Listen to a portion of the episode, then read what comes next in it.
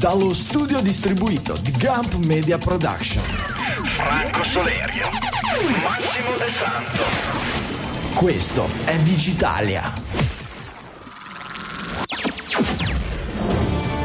Settimana del 9 luglio 2022, il campionato di cricket più falso del mondo, chiavette USB e giustizia italiana e poi Uber Files, sorveglianza, salse open. Questa è Moltronate Scaletta per un'ora e mezza dedicata alla notizia, quella digitale, all'italiana. Dalle mie studi Liguria 1 di Sanremo, qui è Franco Solerio. Dallo studio di Roma, Giulio Cupini. E dallo studio di Milano, Francesco Facconi. Buongiorno a tutti cari digitaliani, bentornati all'ascolto. Ancora un paio di puntate prima delle vacanze estive, ma abbiamo già in serbo un po' di contenuti per tenervi compagnia anche durante l'estate, per cui non temete. E intanto bentornato Francesco, bentornato Giulio ai microfoni. Buongiorno a tutti voi. Oramai siamo in pianta fissa. Defezioni, vacanze, robe del genere. E che dire, buttiamoci solo sotto. Se volete dirmi prima come avete programmato le vacanze, vogliamo fare un po' di facezia o vogliamo buttarci subito nelle notizie tecnologiche? Ma buttiamoci, tanto queste vacanze saranno oramai freschine. Le vacanze non sono più di moda, le vacanze oramai inflazionate, 10% di inflazione. Sorti del paese, oltre che quelle del pianeta, decisamente al ribasso. Le vacanze, io ho trovato le foto arrivare, che metterò finte su Instagram per dire che sono andato in vacanze e via. Hai già acquistato un servizio fantastico. Giulio fa una vacanza studio per imparare il corsivio. Qui a Roma ci stiamo anche attrezzando per fare il grassetto, che a noi ci viene molto bene. È vero, quindi... ci sta, Roma ci sta il grassetto, effettivamente. E c'è anche il grassetto sottolineato, questo c'è un video che è uscito in questo periodo, che il corso, il tutorial è totale. Devi essere proprio ultra. Va bene, cominciamo con le notizie non tanto grassette, non va tanto grassa per quelli di Drobo, che almeno per quanto mi riguarda ha fatto abbastanza la storia dello storage dagli anni 90 in avanti. Notizia di poche ore fa, finisce in Chapter 11, che è una specie di amministrazione controllata, è una anticamera del fallimento. Non è una puntata speciale di Stranger Things su Chapter 11? Okay. No. Peccato. Tra l'altro ha fatto la storia dello storage, ha fatto anche la storia di Digitalia, perché di fatto tutte le prime puntate erano ospitate su un Drobo, ne avrete sentito parlare tante volte, quindi è vero. Ma si è capito che è successo? Un'amministrazione fatta male, crollo del mercato. No, il mercato contrazione. Drobo non si è mai, devo dire, evoluta tecnologicamente più di tanto. Ha avuto un successo enorme inizialmente. Per chi non lo conoscesse, Drobo erano dei dispositivi, si trovano ancora dei dispositivi di storage multidisco, come i NAS che vanno di moda oggi, sistemi RAID vari. È stato un po' un antesignano, perché quando il RAID non era ancora particolarmente diffuso e c'erano la maggior parte dei RAID presupponevano, forse oggi con RAID 5 puoi fare hot swapping e robe del genere, ma con tutti più o meno adesso. A quei tempi con qualsiasi formato RAID, se dovevi sostituire un disco, dovevi sostituire, per ridondanza ovviamente, dovevi sostituirne, certo, con uno dello stesso identica dimensione. Se ne mettevi uno più grosso non aggiungevi storage, ma era come... Invece Drobo ti permetteva di crescere. Aveva quello originario 4 slot dove mettere 4 hard disk, poi negli anni sono uscite versioni con 5, di nuovo 4, con lo spazio per l'SSD, quello con solo gli SSD, e permetteva di avere fondamentalmente un unico volume logico dove salvare i propri file. Lo spazio non era la somma degli spazi di ogni singolo hard disk che ci mettevi, ma leggermente di meno, e questo permetteva di salvare in ogni disco una quantità sufficiente di dati da fare in modo che se uno solo dei vari dischi andava a KO, bastava buttarlo via e sostituirlo con un disco nuovo. E piano piano Drobo, dalle informazioni sugli altri dischi e da questi checksum, da queste cose, questi dati ridondanti, ricostruiva i dati presenti sul disco che era andato perduto. Inoltre permetteva la crescita, cioè se si sostituiva un disco con uno solo dei vari dischi con un disco più grosso, lui faceva la stessa operazione di quando si sostituiva un disco per rottura, ricostruendo tutti i dati mancanti, ma facendo crescere lo spazio totale. E questo era decisamente una killer feature. Uh-huh. Sì, la prima è comune in realtà alla maggioranza dei NAS moderni, comunque il fatto di fare lo swap, ma moderni oggi, eccetera, e Drobo chiaramente scusatemi. Forse il primo Drobo adesso vado a dire, prima di dire cacchiate, vi cerco un po' di date. Fondata nel 2005. Ecco. Perfetto. Il successo immediato è avvenuto grazie a una serie di influencer ante litteram, prevalentemente fotografi, che hanno sui vari forum ai tempi lodato le caratteristiche, l'utilità del Drobo originario.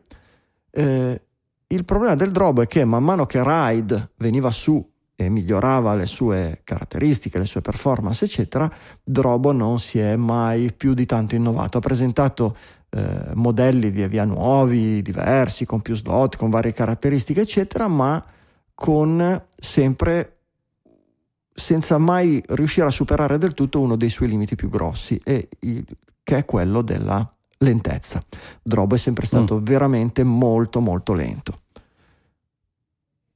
E questo è un limite, perché effettivamente adesso i NAS si stanno spingendo proprio nella direzione di essere quasi più veloci degli hard disk connessi direttamente al computer, quindi probabilmente è questa la risposta alla domanda che ha fatto Giulio: perché è successo? La mancanza di innovazione, la mancanza di adottare nuovi standard. Già adesso RAID è concettualmente superato, ci sono altri sistemi, nonostante io da end user, e qui ammetto assolutamente la mia ignoranza, ho avuto delle esperienze con dei NAS recentemente e ho trovato delle tecnologie che, viste dal mondo del resto della tecnologia consumer, mi sembra ancora molto molto indietro, sia come possibilità di user friendliness verso gli utenti, sia come semplicità di utilizzo. Cioè, credo che ci sia ancora molto spazio lì per fare un prodotto che possa diventare veramente mainstream. Dipende che cosa hai scelto. Ci sono marche che puntano molto allo user friendly, a essere server completi, a fare altre che invece puntano a essere veramente degli hard disk connessi alla rete e poco più. Dipende un po' quello che hai scelto. C'è un mercato abbastanza ampio, quindi sì, devo dire che pensare di fare una cosa che faccia da server completo e che allo stesso tempo sia user friendly per l'utente comune o per la casalinga di Voghera è molto molto difficile, cioè è un problema quasi insolubile. Vi cito due marche adesso che sono Synology e QNAP, che fanno effettivamente dei prodotti che sono veramente come avere dei desktop su cui poter fare di tutto, e con pieni di applicazioni, di funzionalità, eccetera.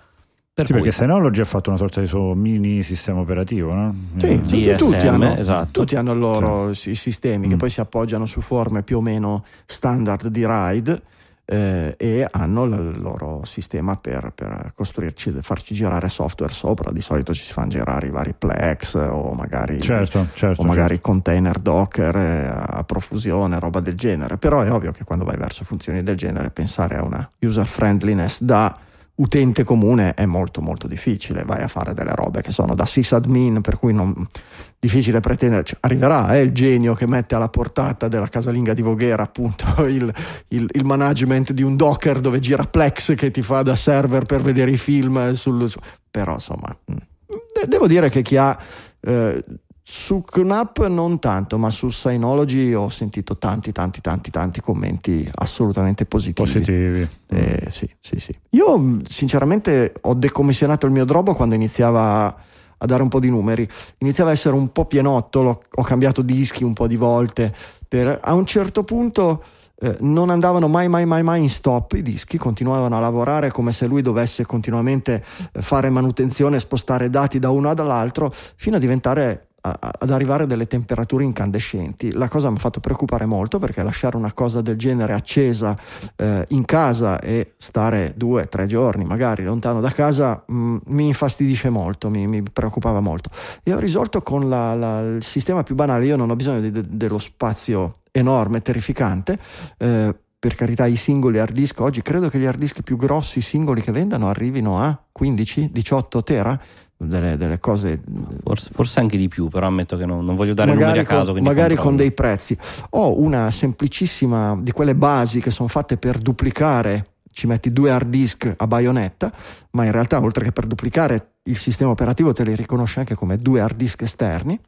Tramite il disk utility di Mac li ho messi in RAID in modo che duplichino, che siano uno la copia dell'altro, in modo che se uno dei due va a gambe all'aria io c'ho l'altro, sostituisco quello rotto e ho la ridondanza come avevo col Drobo. E con 2 dischi da 12 tera io al momento sono veramente tranquillo. Sta in fiore. Sì, è aperto questo sistema, per cui prende aria, non si scalda. Devo dire, problemi di perdite dei dati non ne ho mai avuti. Il sistema RAID di Apple è ben integrato nel sistema e devo dire, essendo aperto non ha ventole, non ha rumore, per cui ce l'ho qui vicino al setup dove faccio il podcast e sono veramente contento così. Ho pensato più volte a sostituirlo con un Synology da mettere magari in cantina collegato in LAN, eccetera. Ho detto, finché questo funziona, perché complicarmi la vita? Tanto tutta la funzionalità server io la gestisco, se è un server di casa tramite il Mac mini, se deve essere un server sulla rete ho server virtuali su Linode, su Digital Ocean, eccetera, per cui per il momento riesco così a non complicarmi la vita. Altra notizia sulla in inbox, quindi freschissima, in Nepal nei siti storici, i guardiani dei siti storici, i gestori dei siti di interesse storico vietano completamente l'utilizzo di TikTok. Due domande: perché e come fanno? La seconda è quella che mi interessa di più: come fai a vietare l'utilizzo di TikTok? Semplice, l'utilizzo di TikTok in quanto creatori, non in quanto ovviamente certo. Ci sono dei guardiani che girano per le rovine in questione, per i monumenti in questione, eccetera, e se vedono un picciu con lo smartphone, con la musica a manetta che riprende l'amico o la fidanzata, eccetera, che fa una danza stupida in mezzo alle statue sacre della dea Binglu, gli tirano le orecchie e gli dicono no TikTok. Questo lo posso capire, esatto. Volevo capire se erano solamente i balletti stupidi o eventualmente, perché adesso il problema onestamente... sono la musica alta e i balletti stupidi, perché io sinceramente non ho mai provato a girare un video con TikTok, però quelli che sono tutti sincronizzati con la musica immagino che mentre ti riprendono che fanno il balletto ti facciano anche sentire la musica, o in qualche modo comunque il ballerino debba sentire la musica, e sono cose che ovviamente nei luoghi sacri qualcuno si risente, non funzionano tanto bene, ma comunque quella si chiama buona educazione, però è una tecnologia un po' antica che evidentemente non è esatto. Fighissimi questi che hanno scammato i russi, il finto campionato di cricket in India. Bellissimo. Ditemi che avete visto il filmato, perché era uscito questo articolo sul Post di questi. Pare che in Russia siano grandi fan del cricket, sport misterioso, e soprattutto delle scommesse sul cricket. Fan dello sport, del cricket indiano, e ci giocano sopra parecchie scommesse, quindi una volta finite le partite, finito il campionato, evidentemente lo guardano senza capire di quello che i commentatori indiani dicono. Si sono messi a prendere delle persone un po' a caso, che non è che sappiano giocare così bene a cricket, gli hanno messo le maglie, quelle che probabilmente si trovano dal falsario in India, e sti qua più o meno si tirano una palla, cercano di beccarla con una mazza, ma non so, io non sono espertissimo di cricket, ma non mi sembra una grande performance. In un parcheggio, peraltro. In un parcheggio chiaramente super inquadrato stretto, con i suoni finti dello stadio. Col commentatore che simula la voce del commentatore originale, è vero, con l'imitatore e commentatore, e l'arbitro che ha l'auricolare e i truffatori in collegamento con la l'arbitro 1. Che gli dicono chi far vincere o no a seconda di come vanno le scommesse sul sito. Devo dire, io oramai vorrei alzare in piedi, cosa che non è molto podcastica, e fare 42 minuti di applausi, perché veramente devo dire Giulio, voi al Colosseo siete secoli indietro oramai. No, assolutamente indietrissimo, anche perché poi promosso su un canale Telegram con il nome del campionato simile al campionato ufficiale, è proprio altri livelli, altissimi, solo da imparare. Altissimi livelli. Francesco, invece ci hai segnalato questo è un momento di tristezza per Hurdle. Me, esatto. Raccontaci di Hurdle. Wordle indovina le parole. Poi da lì hanno iniziato a esserci tutte le varianti, fra cui siamo arrivati a Hurdle, ne avevamo puramente parlato, forse Michele lo accennava, cioè ascolti pochi secondi di una canzone e devi indovinare qual è. Effettivamente molto carino, come gli hit test degli anni '80. Esatto, radio, io ammetto che o le indovinavo con un secondo di playback o neanche con i 16 secondi che è l'ultimo tentativo, cioè o la becchi subito perché riconosci la prima nota, il primo synth eccetera, oppure è impossibile. Però era carino, un classico gioco, una sola partita giornaliera, identico a tutti gli altri, Wordle, qualcosa, eccetera. Spotify se l'ha acquistato. Scusa, cos'è Wordle? Wordle, no, ho capito Wordle. Wordle, cioè sono tutti, ma probabilmente ci sarà a cercare Wordle, figurati se non c'è. Poi su che cosa? Sulla mercanzia sarà il gioco, indovina la mercanzia. Posso ipotizzare. Spotify l'ha acquistato, felicità, così avremo un banco di musica più intenso da quale attingere. Peccato che per noi italiani non so perché il gioco è sparito, o meglio arriviamo su una bellissima pagina che dice ascolta altra musica su Spotify, per ora non c'è. E io sono molto triste perché era uno dei miei divertimenti mattutini, quindi... E comunque non pensavo che in realtà avesse 40 milioni di iscritti, se non ho letto male, cioè parliamo di numeri importanti. È un gioco bellissimo, è un gioco vecchio come il cuco, ma è bellissimo quello di indovinare la musica dalle prime, ti gasa da matti. Sì, ma poi appunto c'è questo filone di giochi di indovinare oggi, ogni giorno una domanda e... No, c'è da dire anche che questo filone in realtà si è dimostrato con il New York Times, dopo che hanno fatto l'acquisizione di Wordle, una linea di investimento giusta per chi fa contenuti. Ad esempio nel caso di Wordle sono usciti tutta una serie di report con numeri alla mano che hanno visto l'incidenza sul numero di abbonamenti New York Times dell'offerta contenuti più gioco, possibilità di entrare nello spazio del gaming e quindi attrarre anche audience più giovani. Quindi è una tendenza che sembra, ovviamente New York Times su quella scala distorce qualsiasi tipologia di ragionamento, perché la scala è talmente tanto ampia, potrebbe funzionare magari su scale più piccole, no, però ha cominciato a fare un po' da scuola e molte società anche su scale più piccole hanno cominciato a investire. Sono curioso di vedere se nella musica l'attrattiva può essere anche per creare più abbonamenti premium, mi incuriosisce molto. Può funzionare anche per noi, a metà trasmissione introduciamo una rubrica, vi faccio un hit test e... vi faccio indovinare un pezzo di musica. Il problema è che è difficile mettervi in competizione, perché se metto pop, rap, R&B degli anni 90 e 2000, Giulio vi sfascia tutti. Se metto i cori gospel, Francesco non ce n'è più per nessuno. Se mettiamo la musica potremmo fare una cosa che mette tutti d'accordo. Tu ci fai sentire una parola di Max e noi vi dico quando l'ha detta, voi dite quando l'ha detta, e la parola sarà è un argomento molto interessante. Siamo fregati, è sempre quello. Avanti Venezia contro gli affitti brevi, pro e contro. Abbiamo visto dei tweet, ci ha mandato Matti. Ci avevo mandati la settimana scorsa, poi probabilmente sono passati nel MISC, nella zona finale, nella zona Cesarini di Digitalia. Effettivamente gli articoli sono continuati. Di fatto, appunto a Venezia c'è stata un po' oltre alla già discusso stazione di monitoraggio che controlla i cellulari, i turisti eccetera, ci sta anche muovendo tutta una proposta specifica per Venezia per impedire gli affitti brevi. Di fatto limitare, non impedire. Limitare a 120, o meglio impedire l'utilizzo professionale di appartamenti per fare affitti brevi. Quindi un conto è do la cameretta libera per qualche giorno al turista, un conto è faccio speculazione sulle case per fare diventare degli hotel senza licenza e in questo caso chiaramente rubare spazio ai cittadini, che è diventato un problema grosso in certe città, molto Venezia compresa. Sì, è un problema grosso. Io poi ho parlato con alcune persone di Venezia che mi hanno detto sì, non è che così però i veneziani torneranno, perché Venezia sta spopolando anche per quel motivo, ma non solo, perché comunque però, quella ha portato l'assenza, cioè il troppo turismo e il voler speculare sul turismo ha creato l'assenza di servizi. Non c'è un ospedale, banalmente bisogna andare a Mestre, sembrerà una sciocchezza ma non ci sono comunque negozi essenziali.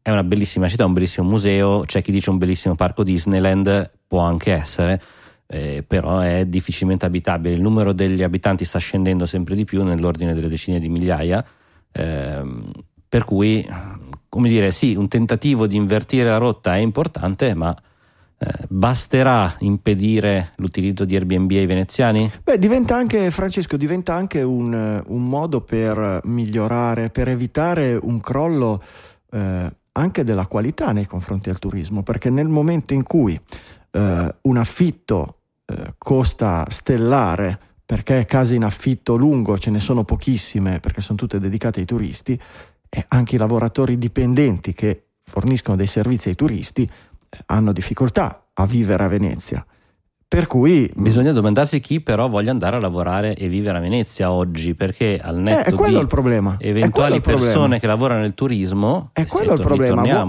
Vuoi andare a Venezia e prendere un caffè in piazza San Marco, pagarlo 12 euro la tazzina e venire servito da un non lo so, da un nessuno, da un povero immigrato che ridotto nella stessa condizione, ma magari anche da un veneziano rider. Che abita a Mestre, perché comunque Venezia, ricordiamo che esiste la città, certo, quella che noi immaginiamo dei Canali, cioè Venezia, e poi il comune di Venezia, ma capisci bene che comunque diventa un disagio, e un disagio provoca una diminuzione dell'offerta di lavoro, perché se il tizio di Mestre può decidere se lavorare in un albergo di vicino all'aeroporto, oppure di fare tutti i giorni 50 minuti di commuting e andare in piazza San Marco, può darsi che scelga uno piuttosto che l'altro. No, è anche un discorso. Le città a chi devono servire? Devono servire a chi le visita una volta nella vita,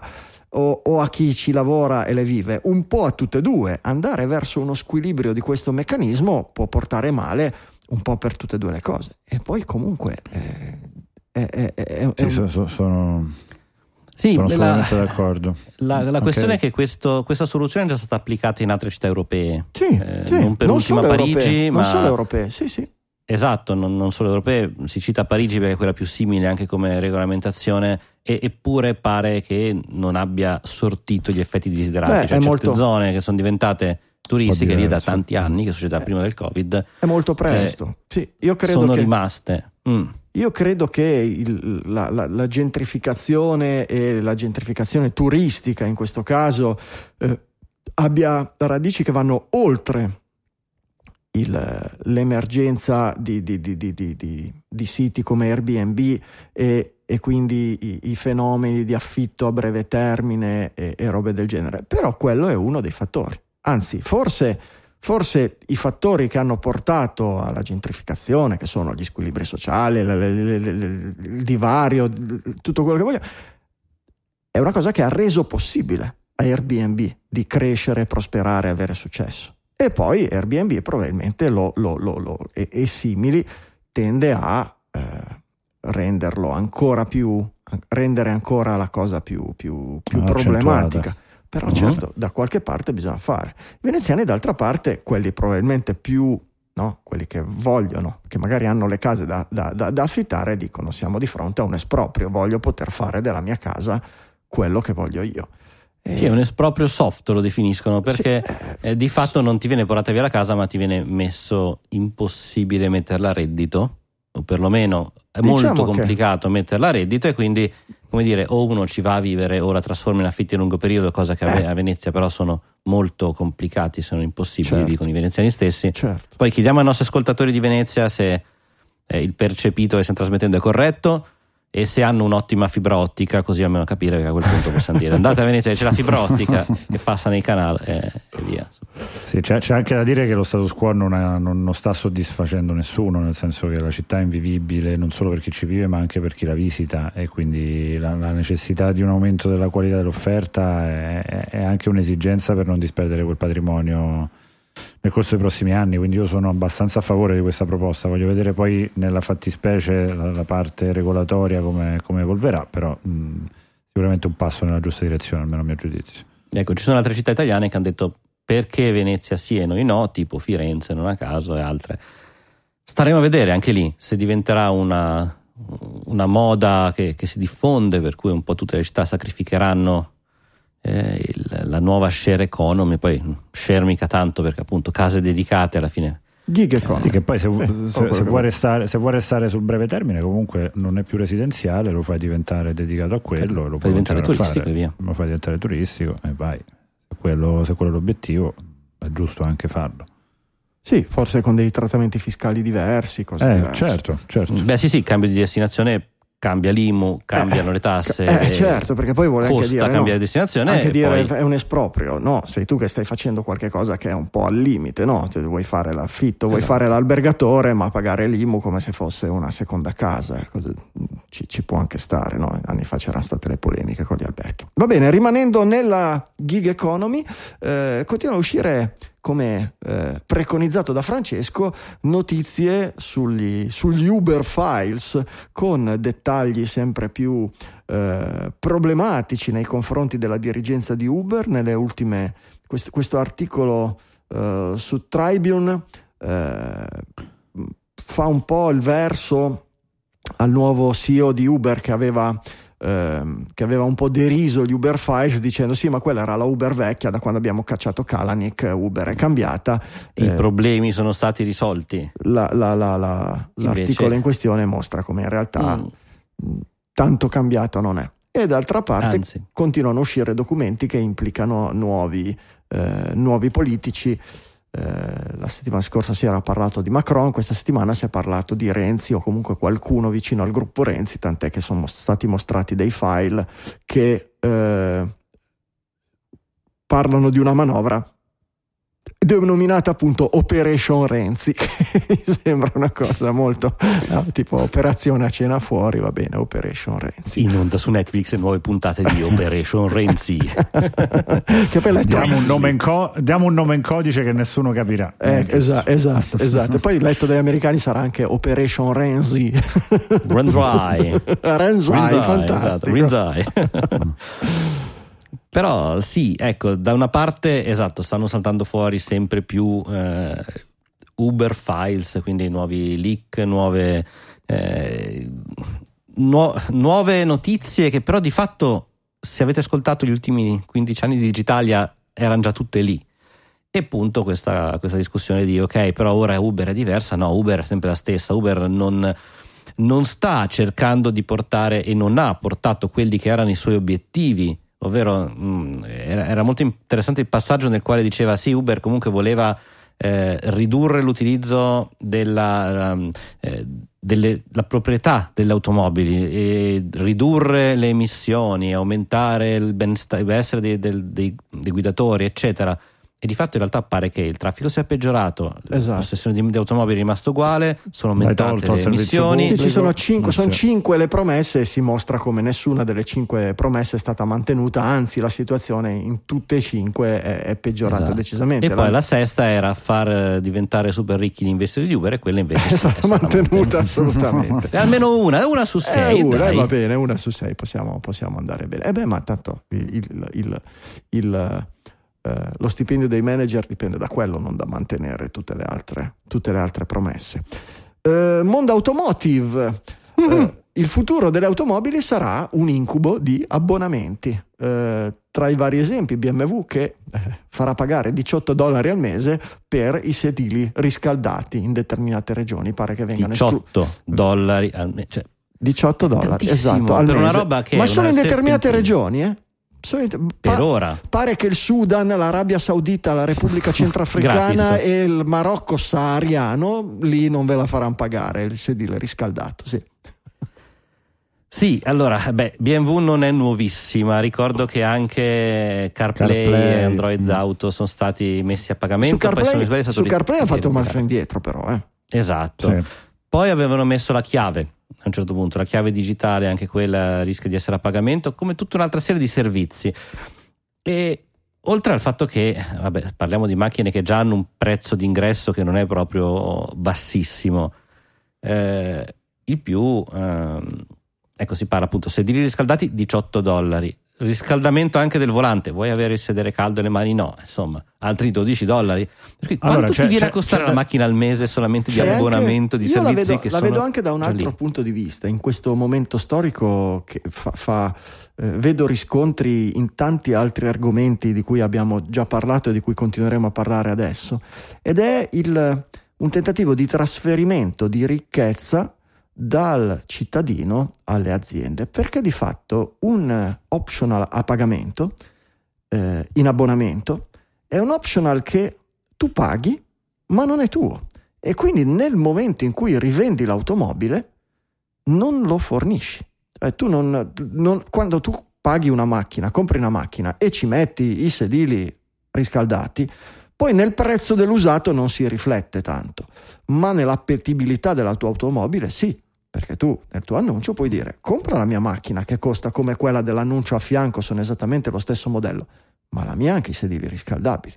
Invece io, nonostante paghi i servizi, i sedili riscaldabili, e anzi probabilmente li pagherò ancora di più essendo in abbonamento, quando devo rivendere i sedili riscaldabili non ci sono più, a meno che chi compra l'usato non continui a pagare l'abbonamento.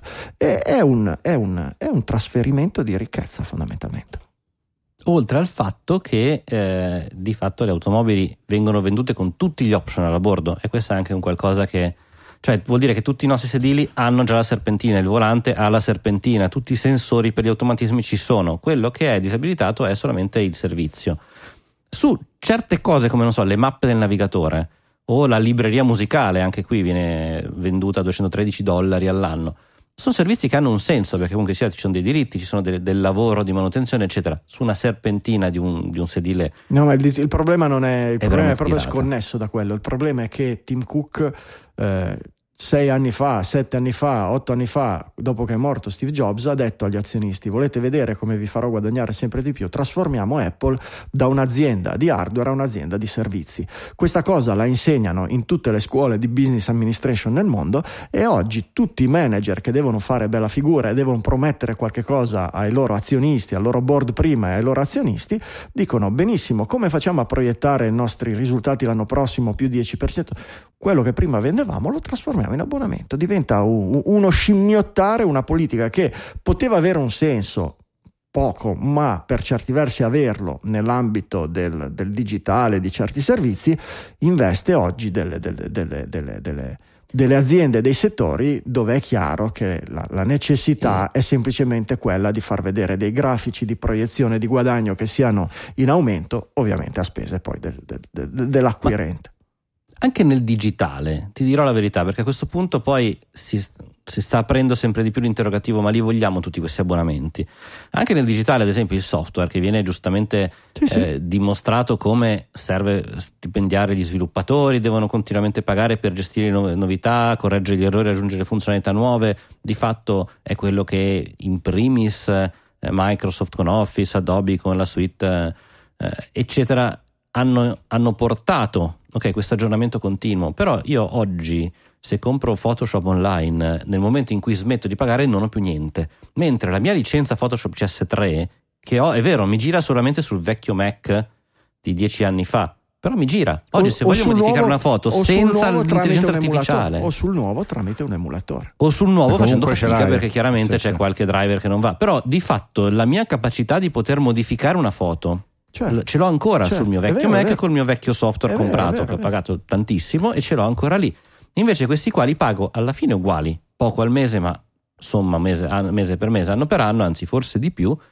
Però di fatto il momento in cui per varie necessità non mi serve più l'abbonamento, non mi trovo più neanche con una skill ridotta. Io penso che possa essere giusto nei confronti dell'utente permettere le due scelte, come fanno alcune aziende. Sketch sono molto bravi, no? Tu non paghi in abbonamento, tu paghi e hai quella versione per sempre. Se poi vuoi gli aggiornamenti eccetera, tu hai con quello che hai pagato hai aggiornamenti per un anno. Dopo un anno, l'ultima versione rilasciata, un anno, credo che sia proprio temporale.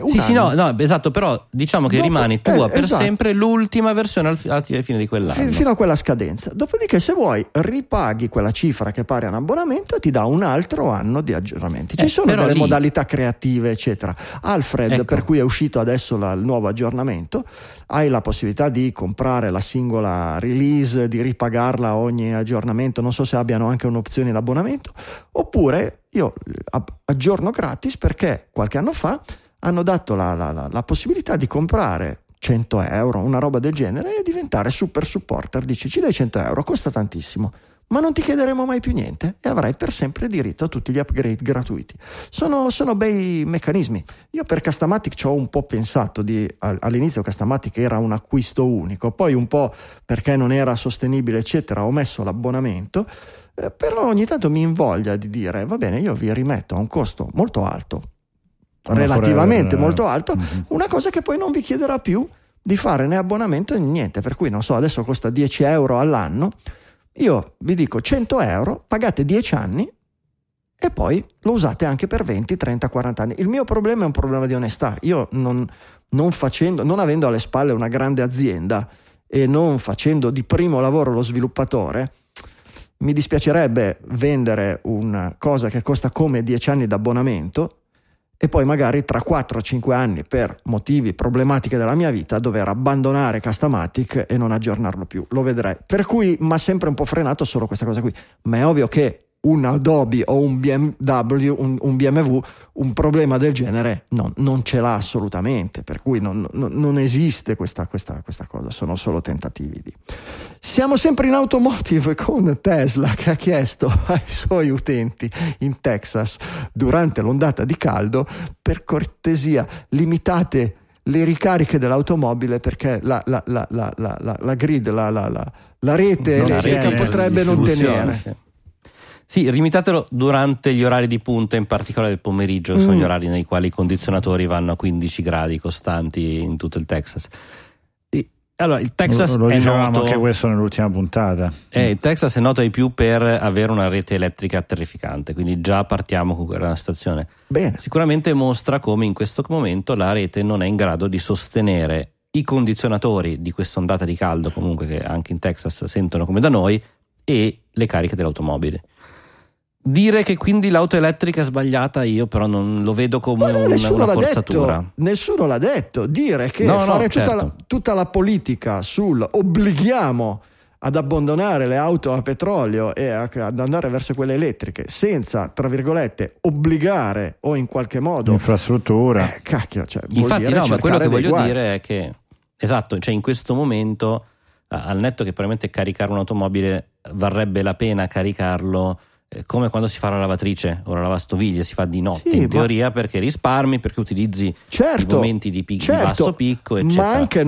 ma anche no nel senso che no. Posso averne bisogno posso caricarla, vado al lavoro e la carico nel mio garage al lavoro e prima di tornare a casa, perché sennò rischio di non tornare a casa, o se ho un'emergenza. Ecco, una delle cose di cui abbiamo parlato poco, ma lo sentivo stigmatizzato in uno sketch di Pieraccioni, che nel suo modo ridanciano da toscanaccio diceva l'emergenza. Cioè io giro con la mia macchina, vado al lavoro, vado a fare quello che devo fare, torno a casa e metto la macchina in carica e domani me la ritrovo carica. Ma se io, quando ho la macchina che torno a casa e c'ha il 10%, mi chiama la zia che abita a 40 chilometri e mi dice vieni sto male, vieni ad aiutarmi, io cosa gli dico? Dico zia, vengo domani mattina perché c'ho la macchina scarica.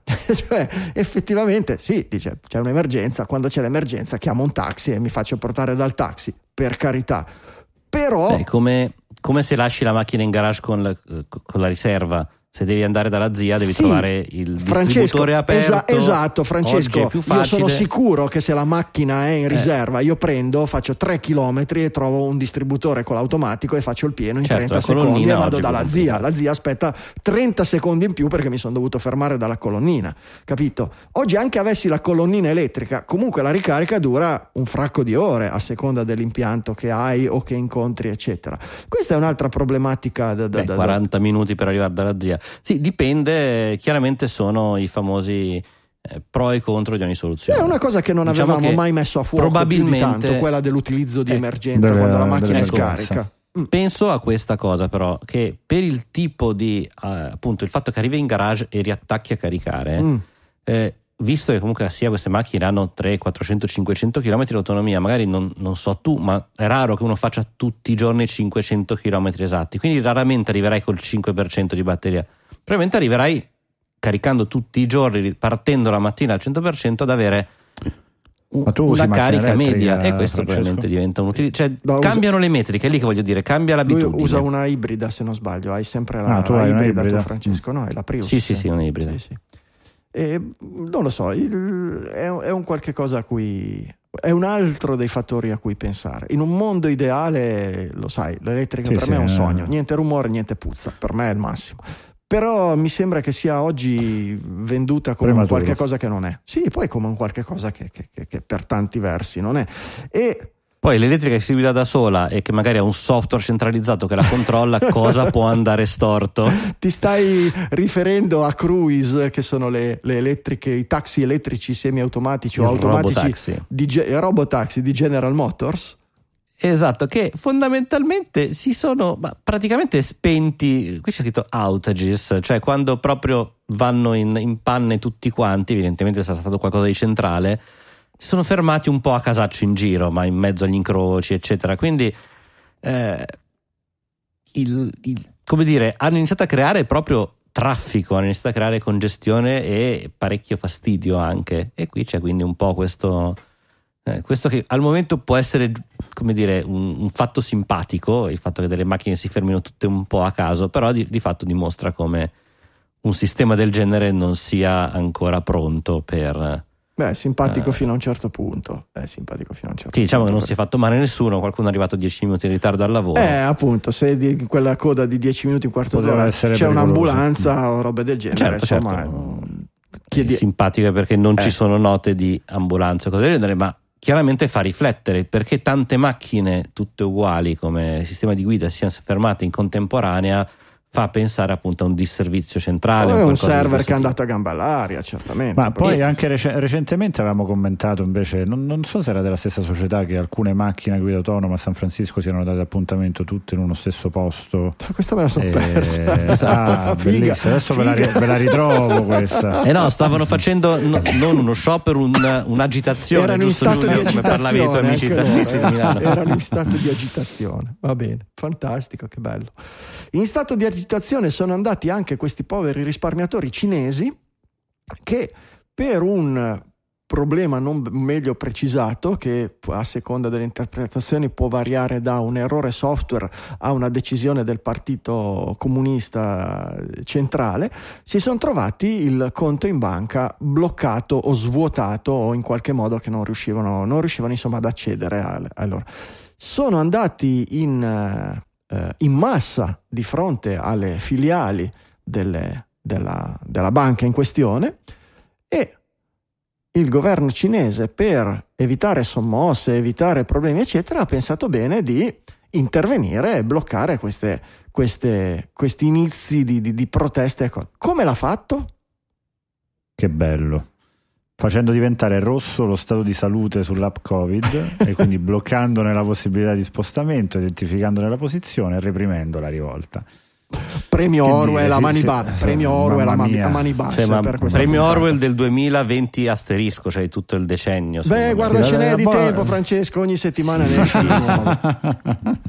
Cina è quasi un esperimento letterario sotto. Ragazzi, è un tema oramai, è un filone conduttore che mi sembra di vedere in un mucchio di posti, cioè questi trasferimenti di ricchezza, queste aziende che cercano sempre più di spolpare perché devono promettere agli azionisti le gig economy, i rider, tutte queste cose. Mi sembra sempre di più che si vada verso un mondo sempre più diviso, con sempre più separazione tra chi ha e chi non ha, chi può permettersi, no, i sedili a pagamento e chi non può permetterseli, chi ha la casa da affittare a Venezia e può fare il cacchio che vuole, e chi ha bisogno di una casa da affittare a Venezia e oggi non trova perché è messo di fronte alle desideri di guadagno promossi da certi, no?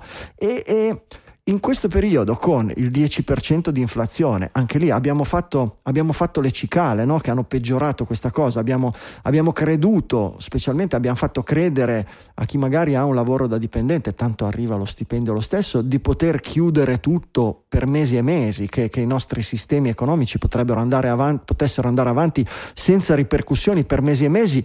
senza lavorare, stando a casa o lavorando al 50%, perché poi no, sì, lo smart working, ma poi non c'ho ancora il computer, eccetera. Abbiamo pensato di poter tirare fuori soldi e stamparli per dare i famosi contributi. Adesso si parla sui due, no, adesso la guerra, c'è la guerra laggiù, bisogna mandare soldi, aiuti, armi, eccetera. Tanto questi soldi da dove escono, eccetera. Poi aumentano i prezzi di tutto, c'è il 10% delle cose e si dice vabbè, ma tanto vi diamo il bonus di 200 euro. Sì, ma i 200 euro mi durano un mese, la bolletta del mese prossimo, quello dopo. Ecco, tutto questo quando è successo storicamente nella storia delle civiltà, si è andati verso periodi di botte da orbi, verso periodi di sommosse, verso periodi di stati di agitazione, ma quelli veri. Ecco, il nostro futuro può essere quello o delle forme di sorveglianza molto molto invasive che blocchino movimenti del genere. E questo non è bello. Pensare che il nostro futuro possa essere un futuro o di rivolte, abbiamo già visto i gilet gialli in Francia un anno e 2 anni fa, robe del genere, di pensare di andare in giro, di vedere le nostre civiltà millenarie, le nostre democrazie secolari trasformarsi di nuovo in luoghi di scontro tra chi ha e chi non ha, oppure non trasformarsi, perché per tenerle sotto controllo utilizziamo tutti questi strumenti tecnologici, perché poi quello che fanno i cinesi noi lo faremo in maniera più meno evidente, più surrettizia, eccetera, ma i nostri sistemi di controllo, lo vediamo tra poco, ce li abbiamo in piedi e funzionano già ora. Non è una bella prospettiva. Non so se questo mondo ipertecnologico è guidato da queste forme di ipercapitalismo ci hanno portato su una bella strada.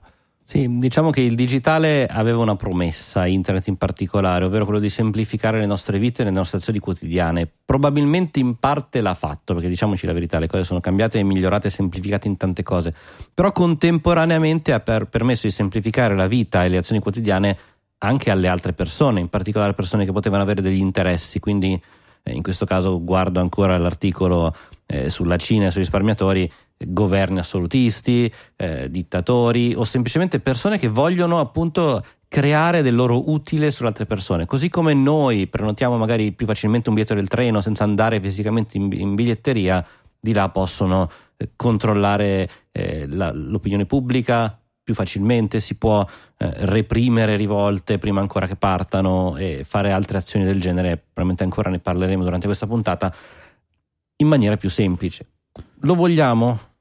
Sì, che poi probabilmente no. Possiamo tornare indietro? Questa è una domanda. No, tornare indietro non ci torniamo, però possiamo pensare a dei modi per andare avanti in una maniera un po' più soft, un po' più regolamentata, un po' più attenti, un po' con un po' più di legacci non alla tecnologia ma alle aziende che promettono e che adottano dei modelli di business di sfruttamento fondamentalmente e di regressione dello status sociale e del benessere dei cittadini. Cioè fondamentalmente, per farla semplice, credo che qui siano pochi in contrario, cioè delle aziende come quelle della gig economy, come quelle dei rider e robe del genere, dovrebbero essere proibite per legge, punto, finito, ed essere bloccate velocemente prima che si arrivi a questi livelli. Cioè, oggi arriviamo al punto che si arriva al punto che ogni tanto viene fuori qualche sentenza che dice che bisognerebbe inquadrare i rider come lavoratori dipendenti, oppure gli autisti di Uber come lavoratori dipendenti, ma poi la cosa è mazzetta, lobbying, robe del genere. 6 mesi dopo si fa la legge in questione e la legge stravolge tutto e di nuovo è permesso non considerarli dipendenti e robe del genere. Cioè basta, finché lo capiamo, lo Stato a farlo. Esatto. Ed è lì. Esatto. A me ha colpito quello che ha detto Franco l'altra volta, quando ci stavamo confrontando su questo. Ha detto: noi abbiamo già deciso come società che alcune cose erano sbagliate e oggi abbiamo dimenticato che non riusciamo a farlo, che esatto, di fatto è sbagliato. Ed è quello il punto di tutte le cose che stiamo commentando. Spesso l'abbiamo deciso e capito storicamente, no? 100 anni fa, 200 anni fa. l'abbiamo un po' dimenticato, lo stiamo rivivendo, adesso siamo ancora oltre, siamo al punto che l'abbiamo rideciso che è sbagliato, tanto che escono le sentenze che lo cosa, ma che viene ridimenticato perché in qualche modo i nostri sistemi politici sono ostaggio di queste lobby che fanno sì che sì, apparentemente sui giornali, nelle sentenze dei giudici, nelle cose, nei titoloni sembra che no, però Uber cambia il CEO e diventa un'azienda perfetta, ma in realtà non cambia proprio niente, per cui mentre allora l'abbiamo deciso, siamo andati in piazza, qualcuno ci ha lasciato la pelle e ha fatto cambiare il mondo, oggi ce lo siamo dimenticati, poi l'abbiamo ricapito ma non riusciamo più a cambiare il mondo. E questo è pericoloso, perché quando non riesci a cambiare il mondo pacificamente si può tornare nel sangue o nelle repressioni come i cinesi o come no, Amazon no, che alla fine ha ammesso la notizia dell'altro giorno di aver dato più volte alla polizia i dati delle registrazioni dei vari campanelli, dei citofoni digitali senza il permesso del proprietario del citofono.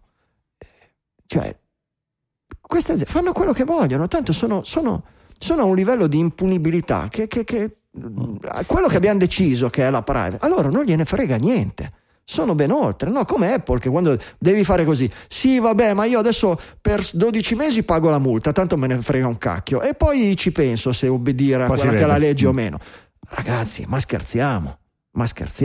L'abbiamo detto più volte che ci sono delle aziende che sono più grandi di certi stati, cioè quando parliamo di una Meta, ma è la mafia ormai, Facebook così, che certo, con 2 miliardi di cittadini. Ha ragione Giulio, sono comportamenti mafiosi, perché grande o piccolo certo importa eccetera, ma è proprio nella capacità da una parte di muovere la politica con i soldi e con i capitali e dall'altra la fragilità dei nostri sistemi politici e decisionali a queste pressioni.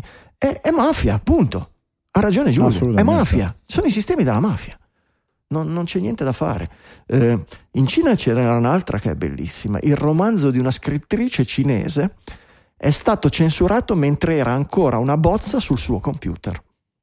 Meraviglioso, perché lei lo scriveva su un word processor come può essere Google Documents, cloud. Esatto, cloud cinese sorvegliato dall'internet provider che le ha detto sì perché noi siamo obbligati a sorvegliare determinati argomenti, determinate parole, per cui quando l'intelligenza artificiale ci ha segnalato che questo, noi abbiamo deciso di toglierti l'accesso al file. Il romanzo di 1 milione di parole a cui lei poi aveva riavuto l'accesso dopo che ha pubblicato questa storia, di cui chiaramente non sa ancora la censura dove è andata a tagliare, dove è andata a togliere, perché ancora andrà riletto e rivisto. Siamo veramente nel paradossale. È pazzesco, è una cosa no. Max vuole mettersi il Neuralink di Elon Musk, esatto, nel cervello. Stupisco che sia successo solo ora e solo in Cina, dico la verità. Io sì, ci ho pensato a quanti documenti, quanti mail, quanta roba diamo banalmente solo a Google o a Microsoft. Sì. E com'è che ancora, anche solo per sbaglio, non sia entrato qualche software a modificare questi documenti? Mi stupisco. Ho capito adesso perché la magistratura italiana utilizza le pennette USB. Vedi che noi dicevamo che era sbagliato. Ho capito. Siamo troppo avanti. In effetti, Franco, l'hai messo 3 colonne avanti, che c'è una notizia che dice ecco perché serve il cloud pubblico. In realtà, se lo leggi con il romanzo censurato mentre era ancora in bozza, dici ecco perché non serve il cloud pubblico. È proprio così, ne parliamo tra un secondo, ma prima dobbiamo ringraziare i produttori esecutivi.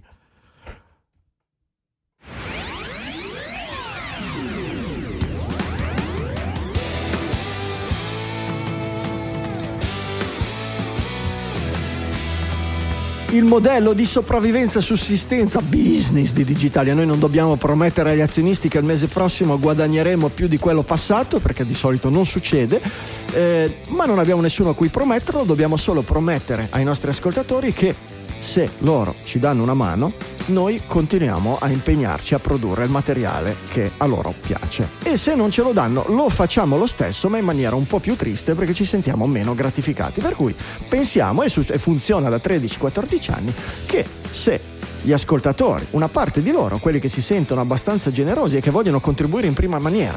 Se ci danno un contributo, sanno che alzano di fatto il nostro morale e di conseguenza il livello della trasmissione. In cambio noi lavoriamo come dei matti per realizzare Digitalia settimana dopo settimana e vi ringraziamo nelle note della puntata e in trasmissione. Chi si offre volontario? Pronti. Fai tu, allora, Giulio, grande, vai. Partiamo con le donazioni value for value degli streamer Nicola Gabriele D, Carnevale Bonino Paolo, Alessandro Varesi, Marco Iannaccone, Daxta e Nicola Forte. Mitici. Grandi. Passiamo poi al segmento di Perpetual Executive Producer con donazioni singole da €1 di Manuel Zavatta e due donazioni da €1 di Davide Tinti. È un recupero probabilmente, sì. Grande Davide, e una donazione da €2 di Nicola Gabriele D. Praticamente Nicola Gabriele è un produttore a 360 gradi, lui fa lo streaming da una parte e il perpetual ogni singola puntata, per cui ci vorrebbe, il giorno che avremo degli studios di Digitalia facciamo la statua di Nicola Gabriele col piccolo bustino stampato in 3D. bello. Grazie. Passiamo poi alle donazioni singole di €1 di Vincenzo Ingenito e Saverio Gramagnola, di €1,50 di Andrea Guido, di €2 di Alessio Ferrara e Sandro A e di €2,17 di Alessandro G. Grazie davvero. Donazioni singole da €3 di Michele Francesco Falzarano e di Marco Grechi. Grazie. Che ringraziamo. Passiamo poi alle donazioni ricorrenti da €3 al mese di Enrico Carangi, Fulvio Barizzone, Diego Arati, Luca Ubbiali, Alessio Cerrettini, Roberto Madeossi, Antonio Taurisano, Alessandro Morgantini, Michelangelo Rocchetti, Calogero Augusta, Mario Giammona, Simone Podico, Dario Nardi, Denis Grosso, Jacopo Edoardo Federici, Pierpaolo Taffarello, Giuseppe Brusadelli, Umberto Marcello, Giorgio Puglisi, Andrea Malesani, Giacomo Cipriani, Fabio Brunelli. Mitici, grazie a tutti davvero. Donazione singola di €5 di Giuseppe Benedetti, Valentino Santori e Giulio G, che ringraziamo. Grazie davvero, grazie. Donazioni ricorrenti da €5 al mese di Mauro Tommasi, Donato Gravino, Letizia Calcinai, Emanuele Libori, Michele Olivieri, Edoardo Volpi Kellerman. Mitici, grazie. Zona grandi produttori con le donazioni singole da €10 di Matteo L, Maurizio N, Gianfranco D. Grazie e poi davvero. Grandi produttori da €10 al mese che sono Paolo Tegoni e Fabrizio Bianchi. Grandi Fabrizio, Paolo, Matteo, Maurizio, Gianfranco. Grazie di cuore a tutti quanti. E Digitalia è fatta così. C'è chi ascolta e c'è chi ascolta e contribuisce e crea. Dovete sentirvi fieri, noi ci sentiamo fieri di essere stati all'altezza col nostro prodotto, di ricevere qualche cosa in cambio da voi. Se Digitalia per voi ha valore, vi chiediamo per favore di restituire valore. Satispay, PayPal, bonifico bancario, Bitcoin, Podcasting 2.0, newpodcastapps.com. I metodi sono tantissimi, continuate a darci una mano. Noi continuiamo a impegnarci a lavorare come abbiamo fatto negli ultimi 14 anni.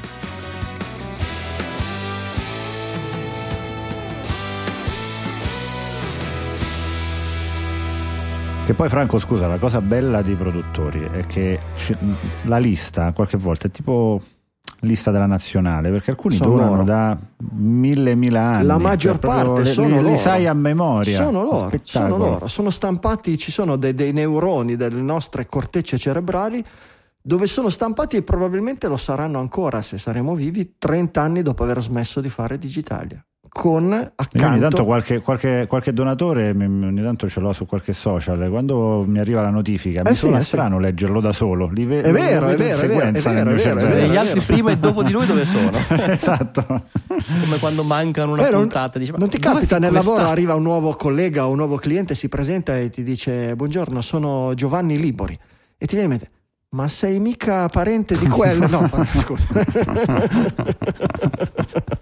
Però è così, sono nomi che ti rimangono nella testa, li ripeti settimana dopo settimana per 10 anni, 5, 8, 10, 4, per forza si stampano lì, e si stampano perché poi i neuroni hanno i loro collegamentini, i produttori esecutivi si stampano collegati a uno di quei circuiti che dopamina, gratitudine, felicità, no? Pensiero positivo, per cui, e se lo dice il doc, grazie ai produttori esecutivi per i pensieri positivi e i sentimenti positivi che ci danno e che poi è la benzina per fare andare avanti questa roba da matti che si chiama Digitalia.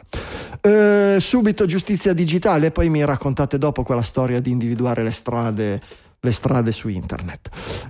Cosa è successo? Francesco, vuoi fare tu il solito riassuntologo? Allora, processo Eternit, un caso terrificante ormai di tanti anni fa. Siamo a una delle tante parti di questo processo e si sono trovati a un certo punto ad arrivare al momento della sentenza con una chiavetta. Hanno consegnato la chiavetta che conteneva tutti gli atti, tutti i documenti che sono stati caricati, eccetera eccetera. La chiavetta la infine nel computer, prima sopra, poi sotto, poi sopra, perché l'USB mi ricordo che è sempre la terza volta, e non c'è niente sopra. Vuota. Quindi apparentemente questa chiavetta in cui sono stati sono i giudici, no? Il 90% degli atti. I giudici della terza sezione d'appello avevano, esatto, tutti gli atti del processo, per cui non erano né la procura né erano proprio i giudici, erano i giudici che avevano tutti i casi lì e ce li avevano solo lì. E doveva essere il 14 luglio il giorno della sentenza, quindi proprio la fine del processo, e servivano questi documenti. Chiaramente nel momento in cui si è scoperto che la chiavetta era vuota, si è avuto il dubbio, nel senso che è sempre stata vuota, si è danneggiata. Diciamo che le chiavette sono degli ottimi sistemi per passarci dati in giro, ma di fatto hanno, senza un adeguato backup può succedere l'irreparabile, come in questo caso. Fortunatamente hanno trovato che il primo giudice aveva una copia di dati che poi aveva passati per il processo d'appello, e quindi a settembre dovrebbero arrivare di nuovo alla sentenza. Però fa ragionare come un utilizzo non sempre congruo dei dati digitali possa portare anche a dubbi di questo tipo. Ma non solo quello, ma vengono fuori 1 miliardo di dubbi Il primo è se tu, io non dico che questo sia il caso, ma se tu vuoi ritardare una sentenza o vuoi ostacolare un processo per andare magari verso una scadenza, come si chiama quando vai a prescrizione, verso una prescrizione, e sai che ti vedo ferrato, e sai che sì, perché ho avuto talmente tante volte a che fare con questo, per mia fortuna mai, per cui non sono così ferrato. Poi la giurisprudenza per me è sempre stata vabbè. E hai un certo tipo magari di possibilità economica, ecco, pagare un qualcuno perché passi vicino a questa chiavetta in qualche modo, o al cassetto dove è tenuta questa chiavetta, con, che ne so, un trasformatore in cortocircuito, qualche cosa che dia una bella sberla, un bel impulso elettromagnetico di quelli che strinano qualsiasi dispositivo di storage, può essere già una bella tecnica, no? Se sai che giudici sono soliti tenere i file in copia unica su una chiavetta USB, cioè è un punto di fragilità anche per delle anche perché il digitale potrebbe risolvere un problema che nei tribunali c'è sempre stato finché ci sono state le copie fisiche degli atti negli archivi che scomparivano, passavano però, di mano in mano, proprio perché cambiate. Scomparivano, Giulio, la nostra burocrazia ci ha abituato invece al contrario, a produrre miliardi di copie dello stesso documento. Ora dico, certo, perché non entra nel cervello degli stessi burocrati di fare la stessa cosa per il digitale? Cioè, qual è? Che è più facile. Una volta che dovete fare i burocrati. Ma in realtà c'avevano il Drobo su cui avevano messo tutte le cose. Era sul Drobo, ormai okay, non funziona più. Bene, ho capito. No, ecco, diciamo che in questo caso e leggo, perché appunto non capendo niente di giurisprudenza, si parla di mancato deposito di atti processuali. Quindi il fatto di perdere una chiavetta così importante sembra quasi annullare completamente il processo. A me c'è qualche cosa che non quadra, però, perché non mi torna neanche a me. Ci sono due cose che non mi quadrano. Una è di indignazione, nel senso che sono andato a vedere sul Ministero della Giustizia, c'è una pagina che si chiama Giustizia Digitale. È una cosa che è iniziata nel 2014, teoricamente si è conclusa nel 2020, anche se sicuramente ancora in corso. C'è la seconda fase dal 2019 in poi. È stata finanziata al primo gettito con 1.246.603.932 euro e 00 centesimi, ok? Per cui 1.200.000 e 200 milioni di euro, poi è stata rifinanziata nel 2018, nel 2019, nel 2020 e nel 2021, per cui a quel 1.200.000.000 se ne sono aggiunti degli altri e arriviamo a inchiodarci in un processo che dovrebbe dare condanne e risarcimenti per decine, forse centinaia di famiglie per una cosa come quella dell'Eternit, è una roba pesante, se ne possiamo parlare all'infinito, ma è una roba veramente, e ce lo perdiamo per una chiavetta USB, dopo aver speso quella roba lì per la diligenza, cioè 1.200.000.000 di euro poi rifinanziati hanno partorito una giustizia digitale che mette il processo in una singola chiavetta USB che poi si cancella. Non lo so, neanche nella Repubblica delle Banane. Ti leggo un titolo che leggeremo da quei prossimi 5 anni. Sì. Processo perché i documenti erano stati messi su un account Dropbox di cui si è persa la password. Può dare, però attenzione. Di cui non è stato pagato il rinnovo. Attenzione. Come si immettono, come arrivano in quella chiavetta i dati per un processo, non l'ho mai visto fare fisicamente, l'ho sentito descritto, ho visto come vengono fatte, ad esempio come si immettono i dati e le richieste di burocrazia, ad esempio per una pratica edilizia, e mi sono sempre fatto l'idea che si facesse un qualche cosa del genere anche per l'avvocato che deve, fondamentalmente va su un sito internet e attraverso una sua chiave digitale o una tessera, insomma un sistema di autenticazione, trasferisce su un server questi dati e ha un'autenticazione e una ricevuta di ritorno come quella che vi arriva quando mandate una PEC. Ecco. Per cui questi dati, se fanno parte del processo, sono arrivati sulla chiavetta USB, ma certamente sono passati almeno da un altro server con delle capacità di firma digitale, di certificazione, eccetera. Per cui non esiste che tutti questi documenti fossero solo sulla chiavetta. Mi sembra un po' anche lì una notizia data per fare clamore. Probabilmente il problema era che i dati ci sono sui vari server, ma probabilmente, ma non nella chiavetta del processo. Sì, probabilmente per andare a raccoglierli, a riordinarli o ad aggiungere le note che si sono fatti i giudici per poi partecipare alla discussione o alle fasi processuali, probabilmente necessitavano di ulteriore tempo, ce l'aveva sulla chiavetta, ma a portarle dal formato disordinato che ci sono sul server alla chiavetta probabilmente serve un altro mese di lavoro, e quindi è stato rinunciato. Io ho l'impressione che sia più così la questione. E poi credo che forse dal tono che ho visto, con cui ho visto riportare questa notizia, mi sembra una bella push per il discorso del cloud nazionale, che adesso è in gran spolvero, c'è stata la gara con la diatriba da una parte Telecom e dall'altra Fastweb, cosa c'è, grossi soldi, grosse problematiche anche di strategie di geopolitica, perché un conto è dire i dati nazionali li gestiamo su tecnologia americana di Amazon, un conto è su, insomma ci sono tante cose in ballo, per cui ho l'impressione che sia anche un qualche cosa che serve a fare delle pressioni o movimentare, sensibilizzare l'opinione pubblica. Infatti il titolo che pubblica D-Day è la sentenza del caso Eternit bis rinviata, eccetera eccetera, ma prima è il cloud pubblico serve, : la sentenza rinviata. Perfetto. Quindi il punto di partenza qua è proprio esattamente quello che descrivi tu, sembra essere una direzione per dire: avessimo avuto il cloud non avremmo avuto la chiavetta.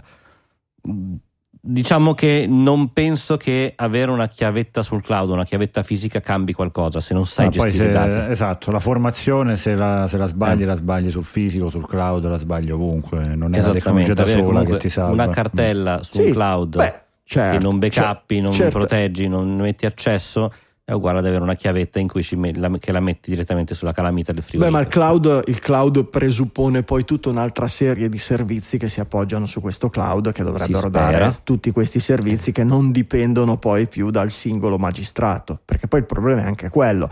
E anche il concetto di non è un paese normale quello dove si presuppone che un magistrato sia anche un tecnico informatico. È vero che tutti dovrebbero sapere che una chiavetta USB non è sicura, però tu dovresti dare il modo al magistrato di portare dal suo ufficio, dove magari accede tramite un server, all'aula del tribunale questi documenti in una maniera, con dei protocolli pre-studiati, con sicurezza, con agilità, con ridondanza, eccetera, e che il magistrato non abbia bisogno o che non possa proprio materialmente farlo, di trasportarli con la chiavetta USB.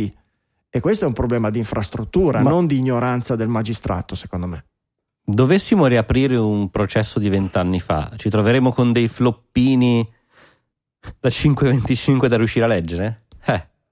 Ma come funziona l'obsolescenza in queste cose? Questa... Ma io non credo tanto nell'obsolescenza in questo tipo di sistemi, anzi credo che l'obsolescenza sia stato un problema appunto nell'epoca dei flop, in cui non esisteva nessuna burocrazia digitale o quasi. Oggi l'idea di avere i dati in formato digitale, possibilmente sui propri server, se poi lo vogliamo chiamare il proprio cloud italiano o se vogliamo chiamarli i server del Ministero della Giustizia, possiamo chiamarli in tutti e due i modi. Certo è sbagliato averli su Amazon Cloud in Irlanda, quello è sbagliatissimo, però averli in formato digitale in questa maniera, secondo me, facilita, toglie i problemi di obsolescenza. Nel momento in cui tu studi un sistema nuovo di emissione, di estrapolazione, di consultazione, eccetera, e fai un'innovazione tecnologica, la prima cosa che chiedi a bando è che ci sia un taccone, uno scimo, un'interfaccia che permetta la migrazione dei dati dai formati precedenti a quelli moderni, e in quel momento lì diventa automatico portarseli tutti dietro, si tratta solo di continuare a far crescere all'infinito la banca di dati. Mentre quando si passava dalle pergamene ai papiri, alla carta e poi al floppy, è certo che c'è stato un problema di come porto tutti i dati, ma nel momento in cui sono liquidi, digitali, fluidi, diventa facile. Certo, sì, bisogna volerlo fare, ma diventa molto più semplice. Soprattutto il processo di migrazione tu lo vedi molto ottimisticamente. Io sono ma Francesco, ho avuto esperienze forse più. No, certo, ma puoi prenderti tutto il tempo che vuoi. Il processo di migrazione può avere tutte le difficoltà, tutte le cose che vuoi, ma se tu lo studi, fai delle simulazioni, poi fai dei test, scrivi un bel test set, fai la migrazione, i test dicono no, cioè ci sono dei problemi, non hai migrato tutto, correggi, la rifai, eccetera, finché non va tutto bene, non passi alla versione nuova, non c'è problema. Tanto alla fine dei conti non è che stai innovando un software che deve tenere lo shuttle per aria, devi fare evolvere il sistema informatico della giustizia digitale, cioè, certo, o della burocrazia. Penso sia più facile lo shuttle. Ecco, esatto, assolutamente, assolutissimamente.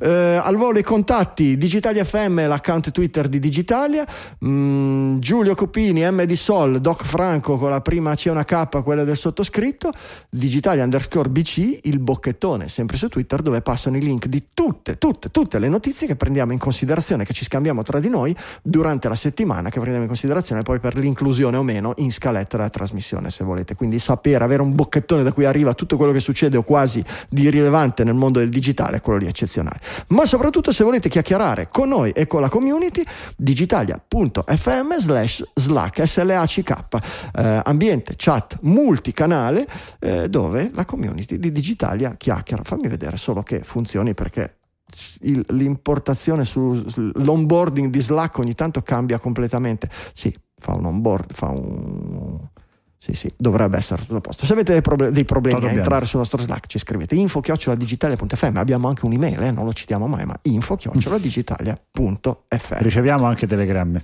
e anche floppini. Pergamene? Non ci mandate la chiavetta USB, che il postino poi la smagnetizza. Indovinare un paese da una strada qualsiasi. Cos'è l'ultima moda? Bellissimo. Allora, parliamo di un gioco che si chiama GeoGuessr, è un gioco che in realtà nasce un po' di anni fa, credo dal 2013. Esatto, quasi 10 anni. Ed è un gioco che si basa, si aggancia all'API di Street View e permette il riconoscimento, o meglio fa giocare gli utenti al riconoscimento di luoghi basandosi su una porzione di una foto presa appunto da Street View, dove senza particolari indizi se non l'intelligenza, l'astuzia dei giocatori, si richiede di riconoscere dove quella foto è stata presa, è stata scattata, è stata rilevata, quel dettaglio di dove si trova quella strada, quel portale, quella galleria, eccetera. E la cosa incredibile è che questo gioco è tornato a nuova popolarità recentemente grazie a un ragazzo molto giovane, 23 anni, che si chiama Rainbolt, che riesce a beccare attraverso dettagli invisibili o infinitesimali la posizione di questi posti in pochissimi secondi, addirittura in alcuni casi facendosi descrivere la scena a bendato, riesce a riconoscere dove si trova un luogo. Io ho provato a fare qualche giro, effettivamente è molto divertente, anche perché impari a vedere, mi ha raccontato anche nell'articolo, dettagli di come magari l'inquadratura in alcune zone, tipo la Germania, le case private sono oscurate, quindi ti dà un aiuto. In altre situazioni la macchina di Google viene scortata dalla polizia, quindi sai anche lì dove potresti trovarti. Insomma, molto, molto interessante e molto divertente anche come idea. È in realtà un'azienda questa che ha sviluppato anche un fatturato interessante da lavorare a un sacco di persone, e questa nuova popolarità, insomma, sta facendo interrogare sul fatto come TikTok possa dare nuove interpretazioni anche a giochi che sono nati in un modo e che adesso possono diventare ancora più popolari con queste dinamiche di influencer, diciamo. Ecco Giulio, sei riuscito a indovinare qualcosa? L'hai trovato? Assolutamente no, zero. E io finché non arriva il cartello benvenuti a Sanremo non... Sì, io c'erano dei periodi che neanche quando sbattevo il naso sul citofono riuscivo a riconoscere la strada di casa mia, ma sono tempi molto passati, devo dire. I problemi di alcolismo, dai, non ti preoccupare. Per fortuna. Bello, GeoGuessr. Io sono curioso di sapere se i digitaliani ne beccano qualcuno. Dai, fateci sapere, provate, mandateci qualche feedback. Buttatevi. Premio Don't Be Evil a Facebook. Beh, in realtà ce n'è degli altri ben più tosti, però questa di Facebook che ha iniziato a codificare i link, Francesco. Sì, allora in molti casi nel momento in cui si vuole condividere qualcosa Facebook aggiunge tutta una, cioè magari non so, il facebook.com/post/l'id del post o video eccetera, e poi una serie di parametri che vengono aggiunti agli URL che vengono usati per tracciare, quindi la sorgente eccetera eccetera. È vero. Tutti questi parametri vengono rimossi in parte da applicazioni come quella che avevamo portato come gingillo del giorno, forse avevi portato tu o Giulio, non mi ricordo, che vanno a levare anche dagli esseri umani, parametri anche da esseri umani o dagli esseri umani. Io sono ad esempio un removitore compulsivo di parametri. Quando posto un link che mi è arrivato lo pulisco manualmente il più possibile per togliere da dove è arrivato. Esatto, io aggiungo nomi di campagne a caso così che rendo le analitiche un po' più divertenti ed è molto... Tu sei per avvelenare il pozzo, insomma. Ok. Esatto, io sono per privacy by obscurity. E in effetti anche Facebook, perché ha detto ok, allora visto che ci vanno a levare sempre queste cose, si divertono o a modificarci, allora prendiamo l'id del video, del post, di quello che è, aggiungiamoci tutti i nostri parametri, cifriamo il tutto, codifichiamo tutto in un unico codice, per cui non è più banale, cioè non basta più levare tutti i pezzi dopo il punto di domanda, per semplificare, cosa che facevano alcuni browser come Brave, Firefox e altri browser focalizzati molto alla privacy, ma l'URL che condividi contiene le informazioni tue, cioè se tu togli la parte dell'URL che contiene il tracciamento eccetera, togli anche di fatto quelle che dicono qual è il post che stai condividendo, e quindi non è più funzionale il link. Esatto, e l'unico modo è se vuoi condividere quel post, chiaramente c'è scritto che è quel post che però l'hai condiviso tu in quel momento, da quel browser, arrivandoci da quel punto lì, eccetera eccetera. Funziona, io ho verificato, funziona effettivamente sul sito di Facebook, quindi se vuoi condividere qualche cosa che hai visto su Facebook, quello è. Poi torniamo alla solita domanda: chi è che visita ancora il sito di facebook.com? Ma questa è resta una domanda, insomma, qualcuno lo farà, importante. Qualcuno lo farà, se non hanno ancora fatto la fine di Drobo. Però ecco, è la solita caccia fra il gatto e il topo, nel senso che qua abbiamo browser che cercano sempre di più di sistemare, di accettare i cookies per noi, di levarci i codici di tracciamento eccetera, e dall'altra parte chiaramente le aziende che vivono di questo si aggeggiano, si ingegnano per riuscire a mantenere il loro status quo. Sì, l'azienda che vivono di questo è come se fosse una cosa bella, diamogli una connotazione un po' più negativa se possiamo, perché vivono di questo sembra una cosa, no? Poveri, gli volete togliere. Beh, vivono il tracciamento, poi ecco, nel bene o nel male ognuno di noi decide se essere tracciato, seguito, e sapere esattamente chi ha condiviso cosa con chi sia piacevole o meno. Vivono di sorveglianza, ecco, diciamolo. Ecco. Io voglio sapere tutti quelli che fanno campagne, che si sono ritrovati i nomi mischiati da Francesco, che ci mandino assolutamente un report di quello che hanno combinato. Chi fa le newsletter inizia a essere stanco. C'è stato un periodo di esplosione come modalità comunicativa delle newsletter negli ultimi 3-4 anni, grazie anche a Substack e iniziative del genere, aziende del genere che hanno messo a disposizione appunto piattaforme per facilitare la creazione e la produzione di newsletter del genere. È stato anche il modo per tanti giornalisti di trovare libertà, di continuare a fare il loro lavoro avendone un ritorno economico, ma liberandosi da condizionamenti vari che arrivavano dagli editori per cui lavoravano precedentemente, con tanti casi di successo. Da noi abbiamo avuto un esempio molto digitaliano, è la Carola Frediani, che ha prodotto negli ultimi 2 o 3 anni anche un bel seguito con la sua Guerre di Rete. Oggi si scopre che c'è un po' di stanchezza, che qualcuno inizia a capire che è un lavoro faticoso, settimana dopo settimana, dover leggere, seguire le notizie riguardo un argomento generalmente digitale e ogni settimana produrre. Mi ricorda qualcosa questa cosa qua? L'ho già sentita.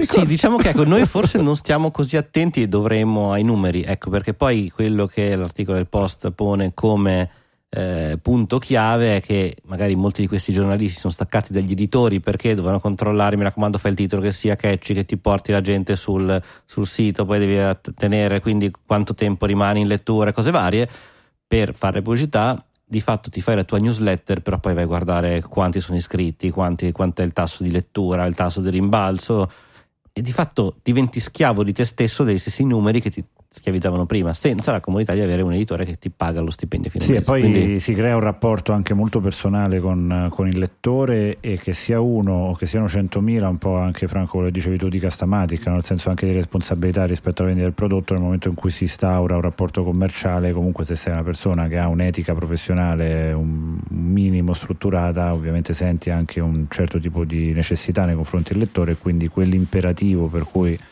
il prodotto deve uscire, e di fatto sei solo tu che lavori su quel prodotto, perché chi fa newsletter tendenzialmente è azienda di se stesso e quindi lavora su tutti i contenuti.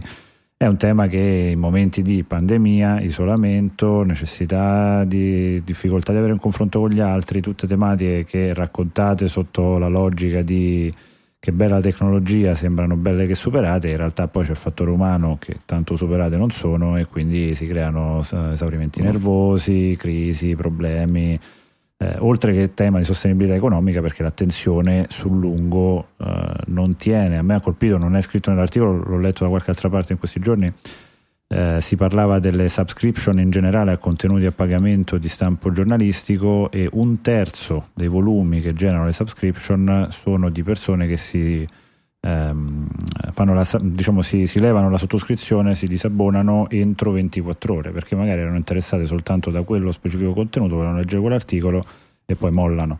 Quindi anche ragionare di volumi mensili non è poi un grande, o forse anche perché vuoi magari prenderti un mese e dici se voglio il prossimo mese ripago di nuovo, perché è tipico, sapendo. Io continuo a pensare che il modello del value for value, che in realtà io l'avevo preconizzato per l'editoria prima che Podcasting 2.0 lo portasse nel podcasting, cioè il modello del telepass, può essere veramente quello che fa la differenza. Cioè tu non paghi un abbonamento, tu dici che quando passi di lì lasci pochi centesimi eccetera, ed è un modello di non impegno da parte del lettore, ma dall'altra di contributo e di, come dire, di stimolo a chi produce contenuti a produrre contenuti di qualità, e magari non clickbaiting, ma addirittura di long form o di approfondimento. Dipende come consideri il passo di là e lascio l'obolo, perché certo. Di là, il clickbaiting paradossalmente è esattamente come funzionano adesso la maggioranza dei quotidiani. Sì, è vero, ma se il leggo Francesco, e rimango a leggere Francesco, sì, è vero, però tu metti che tutte le volte che finisci su un articolo di un consorzio di giornali che ha adottato questa tecnologia, cioè il New York Times, il Corriere, il Post, la Stampa, il Washington Post, eccetera. Leggi le prime 10 righe, dopodiché c'è un tastino che ti dice: se vuoi leggere tutto questo articolo non devi iscriverti, non devi abbonarti, eccetera, perché vale il telepass per cui tu ti sei già iscritto una volta, o addirittura senza iscriverti. C'è un borsellino Lightning Network, Ethereum, quello che vuoi, che tu hai caricato e che quindi non hai da fare nessun abbonamento, nessuna... Se vuoi leggere tutto l'articolo, clicca qui, ti costa 50 centesimi, ti costa 20 centesimi, ti costa 10 centesimi, eccetera. E beh, tu clicchi e lo leggi. Ma se era clickbait, e se tutte le volte che vai sul sito a leggere il sito del Post e un articolo del Post ti fa spendere 10 centesimi, che non sono un problema, ma ogni volta ti accorgi che il titolo era clickbait, e la volta successiva quando vai sul Post i 10 centesimi non glieli dai, ma quando passi sul sito del Washington Post, che fa dei begli articoli di approfondimento, che il titolo non è clickbait, continui a darglieli. Questo premia, secondo me, un giornalismo dei contenuti di qualità. Perché? Perché è nelle mani di un utente, perché non ha l'effetto di abbonamento, ti catturo e ti tengo qua, non ha l'effetto di condizionamento da parte degli sponsor nei confronti di chi scrive. È un bel sistema. Certo, non è semplice convincere una cosa enorme, vecchia e antiquata come l'editoria a muoversi in quella direzione. Per il momento è difficile, si sta muovendo molto lentamente un movimento come quello del podcasting, che è una cosa tecnologicamente ci può sembrare moderna, ma dal punto di vista dei business oramai c'ha 10, 12, 15 anni di storia, e quindi ci sono resistenze, ci sono aziende che propongono dei modelli diversi e che quindi fanno sconto, però sta crescendo questo secondo me è un bel modello. Se passo di lì lascio i soldi, se non passo di lì i soldi non li lascio, e li lascio io che uso, che godo del valore prodotto e in cambio do del valore. Bellissimo. Come l'artista di strada in metropolitana. Perfetto. Se suoni di merda non ti lascio l'euro, ma se suoni talmente bene che mi fermo lì è più facile che te lo lasci l'euro. Ma può essere anche un mezzo paywall, no? Piccolo, senza abbonamento, senza cosa. Più semplice. Però no. Se metti i 10 centesimi, leggi l'articolo. Per un articolo 10 centesimi non è male. Conto che quando ho letto 10 articoli ho pagato come il costo di un quotidiano. Normalmente se tu compri un quotidiano, 10 articoli li è una figata, no? È una figata totale. È che devi scrivere 10 articoli buoni. C'è da dire che mi chiedo perché non sia rimasto il modello a consumo su quasi niente. Non ho una risposta, cioè che per semplicità si è preferito su quasi tutte le cose che sono legate ai servizi andare sul flat, no? Cioè, ma sai, prima si è andati sull'advertising perché è più facile. Perché cosa succede? Tu ti presenti lì e dici: beh, per il prossimo anno come siamo messi? Ma per il prossimo anno abbiamo fatto un contratto con Coca-Cola che ci dà 2 billion. Perfetto, siamo a posto per tutto l'anno, capisci?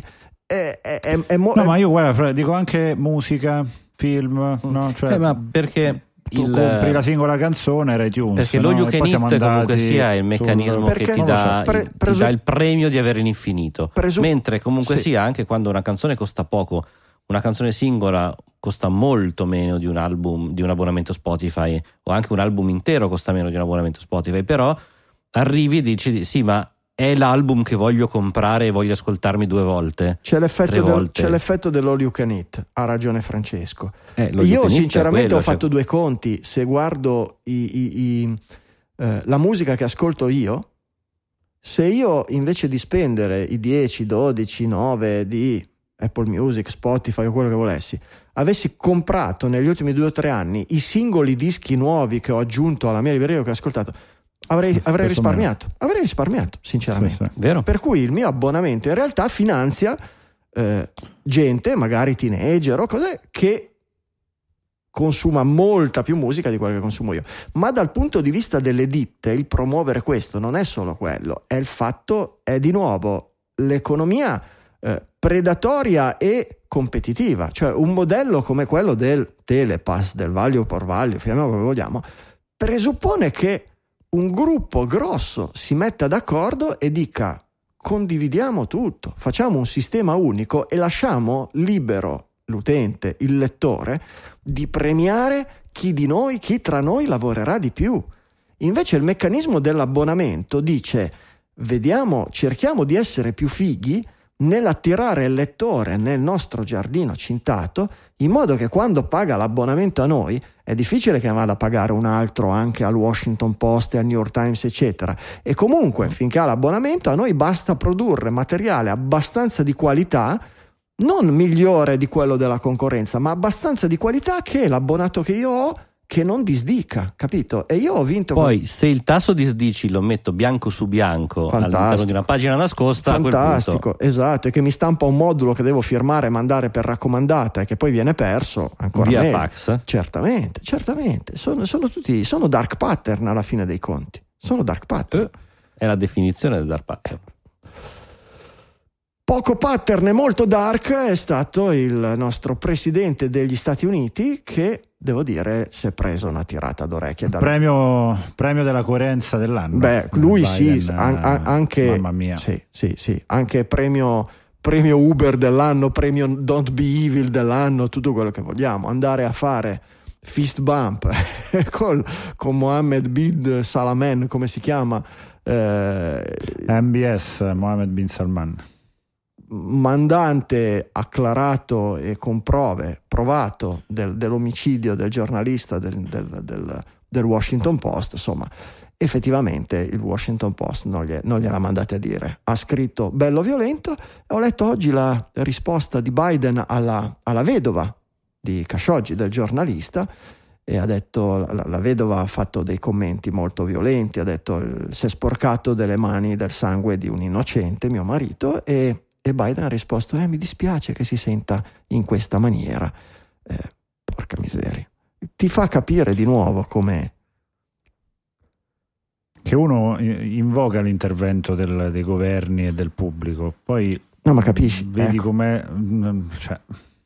ma il problema è quello, no? Non possiamo... Sottolineiamo che il Washington Post tra l'altro è di Amazon, quindi cioè, tutto sbagliato, cioè, proprio tutto sbagliato, sì, ma capisci, oggi non bisogna comprare il gas di lì perché c'è uno cattivo, e bisogna andarlo assurdo, quindi a comprare di là, da quell'altro ancora più cattivo che 6 mesi fa avevi detto è il peggiore essere dell'universo. In campagna elettorale Biden, i diritti umani dovrebbero essere al cuore. Non ci parlerò mai con lui. Il cuore, non uno degli argomenti della nostra politica, ma il cuore della nostra politica. E l'amministrazione Biden manterrà e riterrà responsabili e accountable l'Arabia Saudita, la Cina e qualsiasi nazione che violi i diritti umani e robe del genere.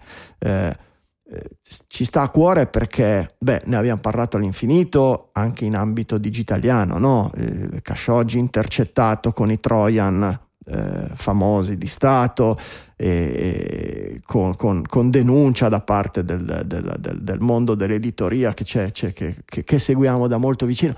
È una roba però è veramente scioccante come giri il mondo. Ma guarda che in realtà Biden è andato a tirargli un pugno, e l'altro pugnetto, e vabbè, insomma, succede, è finito a pugnette, abbiamo capito. Umiliante, cioè,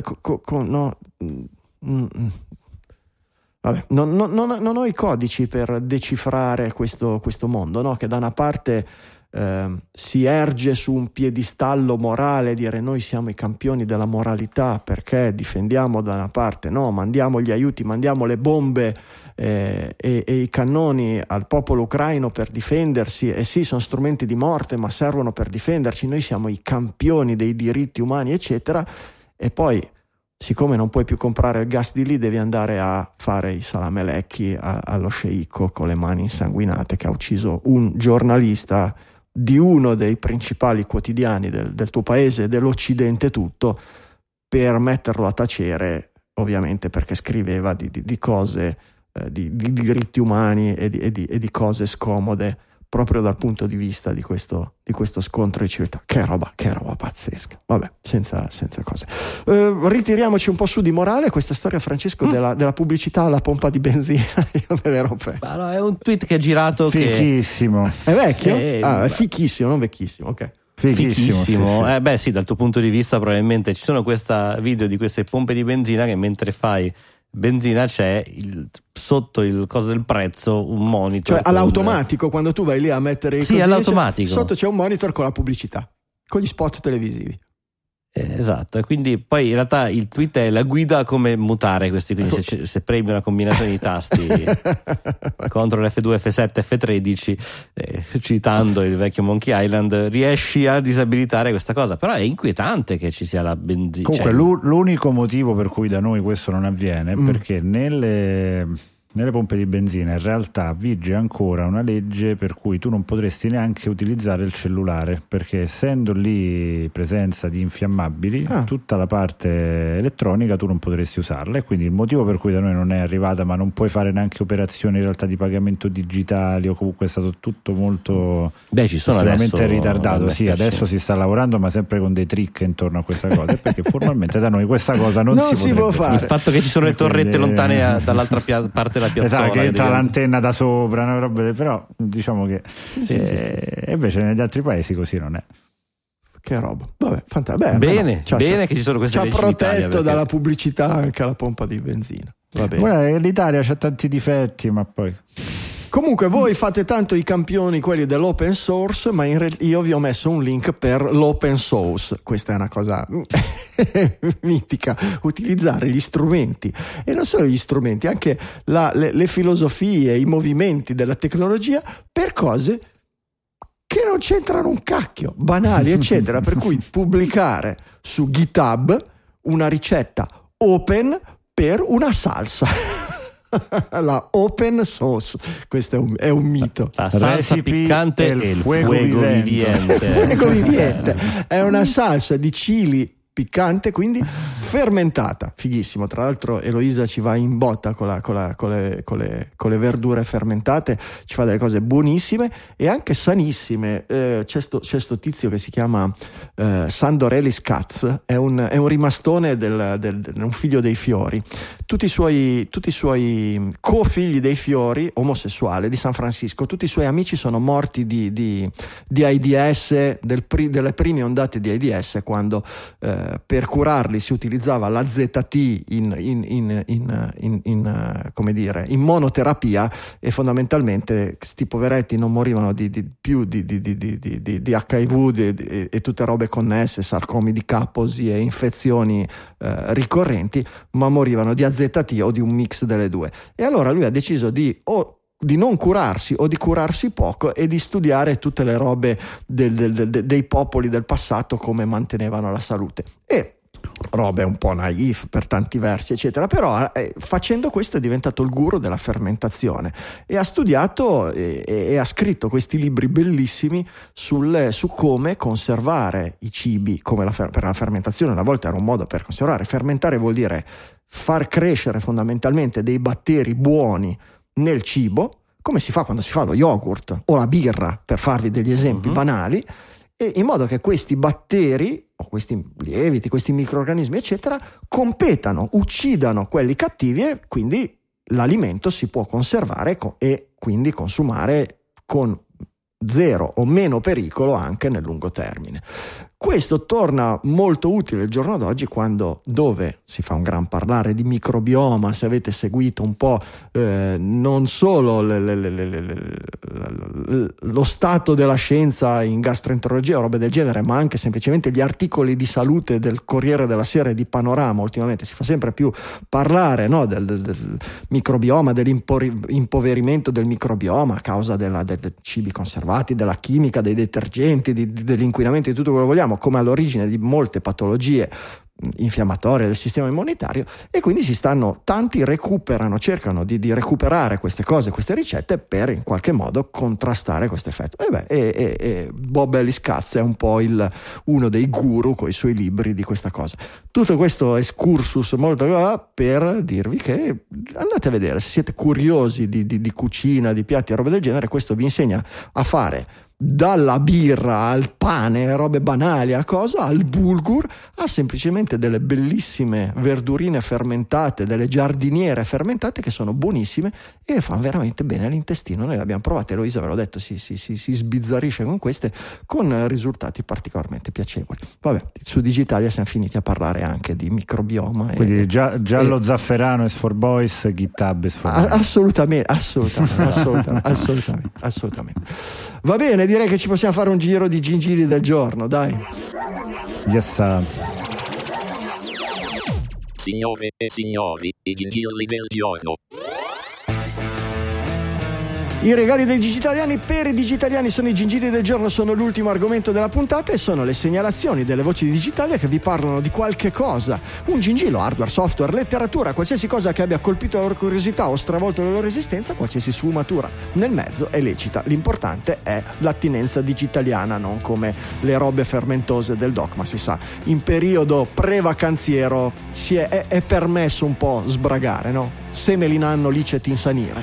Giulio, comincia tu.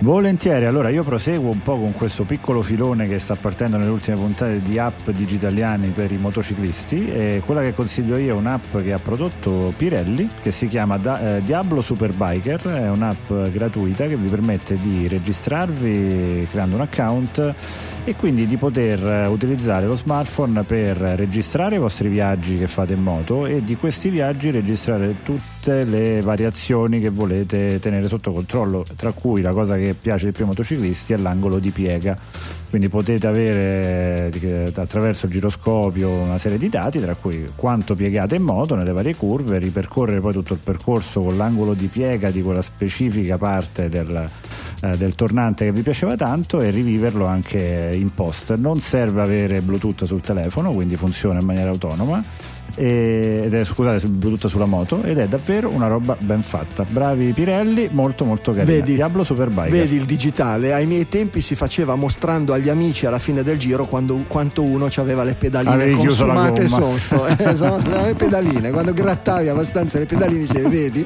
le tue sono integre, le mie sono grattate. Adesso ci vuole il giroscopio della Pirelli. Grazie Giulio, era forte, bello. Si risparmia anche sulle pedaline. Francesco.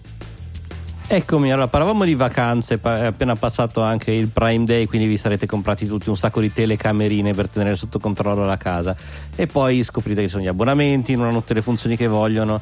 Ebbene, io ho provato questo software che si chiama Agent DVR, è un software open source libero per utenza privata che permette di gestire telecamere di vario tipo, USB, IP, varie tecnologie, integrarle in un solo posto, registrarle, utilizzare dell'intelligenza artificiale per usarli come sensori o per capire, non so, se sono persone o altre cose, insomma estendibile, aggiornabile, permette di fare veramente tante cose, si integra fra l'altro con i vari If This and That e compagnia cantante. È un buon modo, si installa su Raspberry ad esempio, su un mini PC o su qualsiasi altra cosa volete, c'è anche per Linux, Windows e Mac e funziona come DVR, quindi al pari di tanti strumenti professionali di registrazione video in continua per tenere sotto controllo la casa, perché no, o fare birdwatching alternativo o qualsiasi altra attività vogliate fare con le telecamerine che vi siete appena comprati. iSpyConnect.com. Bellissimo, grazie, è quello che utilizza il partito comunista cinese. Esatto, poi i video li mandate direttamente a Xi Jinping. Senti un po' un piccolo Xi Jinping con le recensioni del servizio del partito. Quando c'hai queste schermate con 200 inquadrature di telecamere e robe del genere, ti senti un po' il sindaco di Venezia oppure Xi Jinping che dice è tutto sotto il mio controllo eccetera. Vabbè, grazie Francesco. Gingillo del Pueblo da Giulio Magnifico che ci ha scritto, ci manda sul nostro Slack un mucchio di suggerimenti sia di articoli sia di gingilli. Questo mi è piaciuto, è una playlist per IINA, è un player video per Mac, forse il migliore, ha sostituito nel cuore di tanti un po' VNC che è rimasto molto un po' più artigianale, meno integrato nel sistema, e ha sostituito il mitico MPlayer X che non si sa per quale motivo era un player bellissimo, sviluppato bene, ma che in tutte le distribuzioni Berlusconi da un certo punto in poi era pieno di Trojan.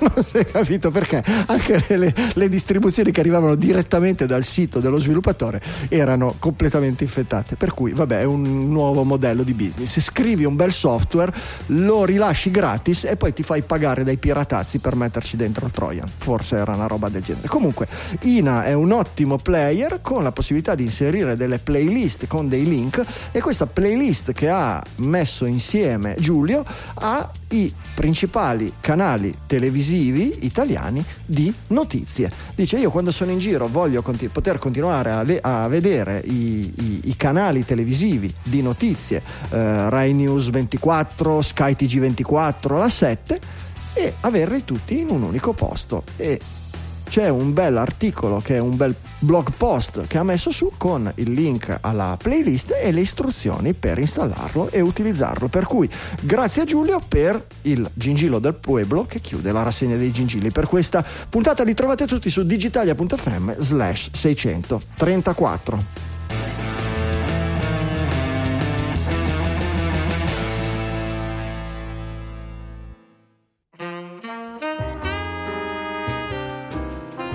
E siamo arrivati in fondo. Non vi abbiamo dato le raccomandazioni di portare gli amici le orecchiette fresche su Digitalia. Gli dite di cercare Digitalia sul loro player per podcast, se sono già avvezzi, oppure di cercarci ovunque, su Google, su Apple Podcast, su YouTube, Twitch, a parte queste poche puntate pre-estive che non c'è il nostro regista video, e ci trovano comunque. Speriamo di allargare il movimento digitaliano. Voi certamente fate un favore a Digitalia tutta, fate un favore ai vostri amici, noi cerchiamo di farvi fare bella figura. Direi che anche per questa 634 è tutto. Dall'EMI Studio Liguria 1 di Sanremo un saluto da Franco Solerio, un ciao anche da Roma da Giulio Cupini, e un saluto anche da Francesco Facconi dallo studio di Milano. Ci sentiamo la settimana prossima con una nuova puntata di Digitalia.